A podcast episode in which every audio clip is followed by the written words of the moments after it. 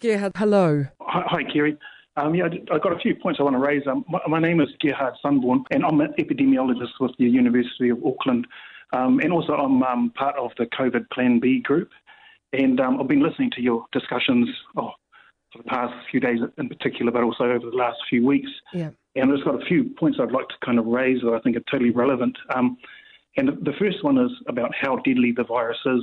And so the CDC in, in the US has um, said that the, the virus is between 0.02 and 0.86 um, has a case fatality rate of that, which is actually comparable to influenza, which is 0.1 and 0.5. So it's it's not that deadly. However, where the the, um, the concern lies is that in those over 70 or over 65, that's really where um, it becomes mm. more more concerning for elderly people. So you know the, the point about um, locking down the whole of Auckland or the whole of the country, um, whether that's a good idea or whether it's better to wrap care around our elderly um, care facilities and hospitals, we think that that is one of the key things that we've advocated for a while.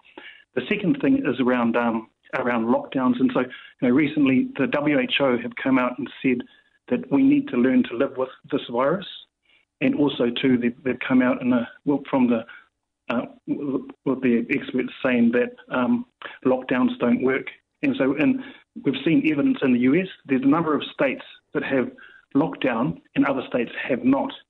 And there's been no real difference in, in the number of fatalities. And mm. the key component is actually population density and the dem- yeah. demographics and the age of those of, of the people within those um, communities and states. And, you know, people raise, oh, what about Sweden? They didn't lock down and look at them. But actually, if you look at Sweden compared to other places that did lock down, like the UK, they, they fare better than some of the places that have locked down. So that adds to the point that it's not the locking down, it's around population density and, and, um, and things like that. And so then that leads us on to the point about elimination. Now, there's been interesting new um, definitions of what elimination means in terms of epidemiology um, over the course of this pandemic. Um, the WHO, they have a set of criteria that determines whether a country has eliminated a disease or a virus or not. And in particular, one for measles, the criteria is that you need to have it eliminated for 36 months.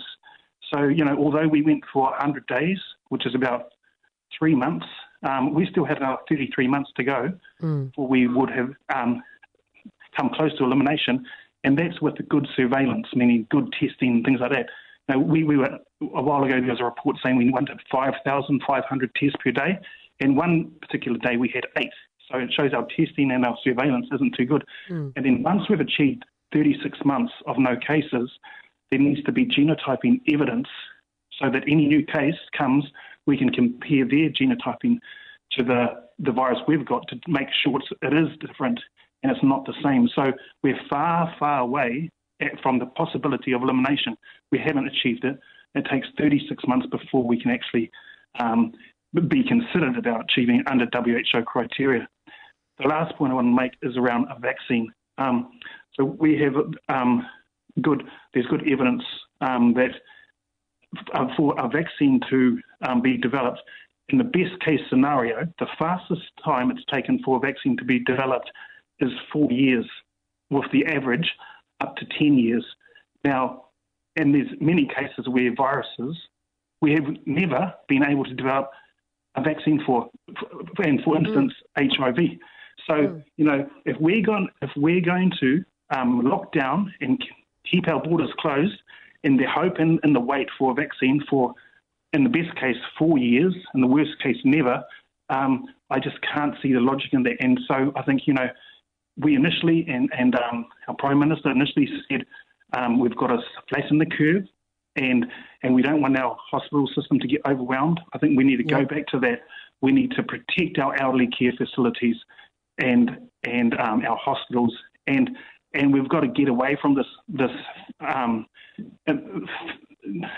fantasy of elimination because it's driving everything. And also, I think Ex- we yep. need to clearly accept how how dangerous this disease, this virus is, and it's it's not as dangerous as the fear that's been instilled um, into our community. Absolutely. Gerhard Sunburner, epidemiologist at Auckland University, not just somebody with a few reckons.